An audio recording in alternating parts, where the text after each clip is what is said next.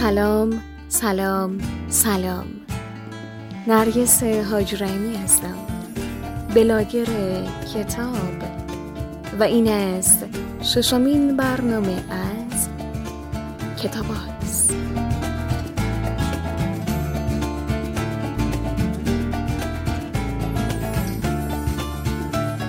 در برنامه های قبل براتون درباره چگونگی گسستن تناب های محدود کننده به افکارمون از طریق رویا پردازی بدون محدودیت و شکستن مرزهای اندیشه در ذهن محدودمون و هر چیزی که ما رو به بهونه امنیت و راحتی در حالت سکون نگه داشته گفتیم و در آخر نیز از ایمان و باور به رویاها با تکرار و تکرار و تکرار برای روشن شدن موتور عمل و اقدام صحبت کردیم و گفتیم هر چیزی که به ذهن نیمه هوشیارتون دیکسه می کنید همون چیزیه که در نهایت در عالم واقع براتون رقم می‌خوره.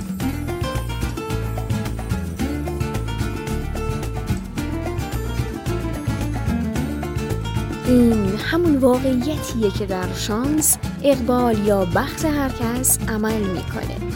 پس مواظب ورودی های ذهن ناخداگاهتون باشین چون تمام خروجی های مورد انتظارتون به اون وابسته است.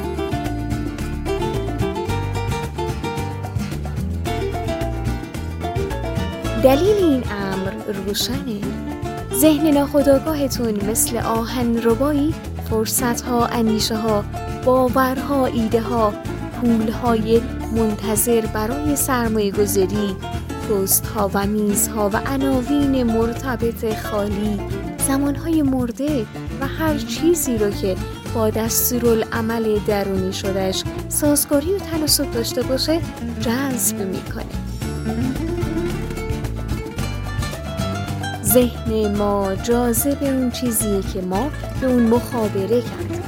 و در نهایت متن مخابره شده غیر واقعی رو به دنیای مادی و فیزیکی واقعی بدل می‌سازه. این گونه است که خوبی ها خودشون رو در شمایل عملکردهای خوب و بدی ها خودشون رو در شمایل عملکردهای بد و خراب ظاهر می سازد.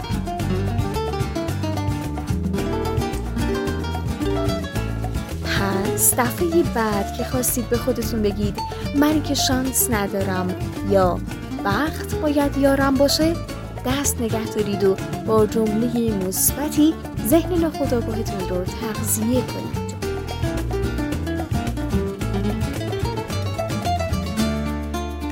آیا براتون پیش اومده که به ناگاه فکرتون به سمت و سوی کسی بره؟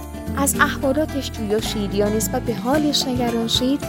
و در کمال ناباوری ببینید که اون شخص در مدت کوتاه یا به دیدنتون میاد یا اسبابی فراهم میشه که شما با وجود مشغله زیاد به دیدنش برید و یا از طریقی از حال و اوضاعش با خبر شید؟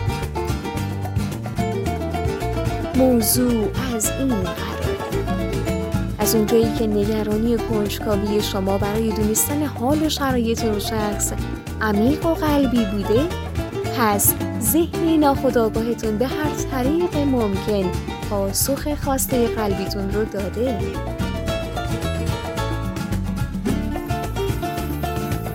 از این مکانیزم به نفع رویاهاتون بهره ببرید. و زندگیتون رو کاملا سفارشی زندگی.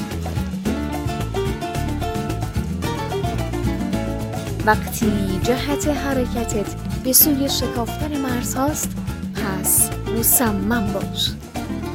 این بود ششمین برنامه از کتابات تا پادکست بعدی که به سراغ چگونگی برنامه ریزی زندگیمون بریم لطفاً ماسک اکسیژن خودتون رو بزنید. بدرود.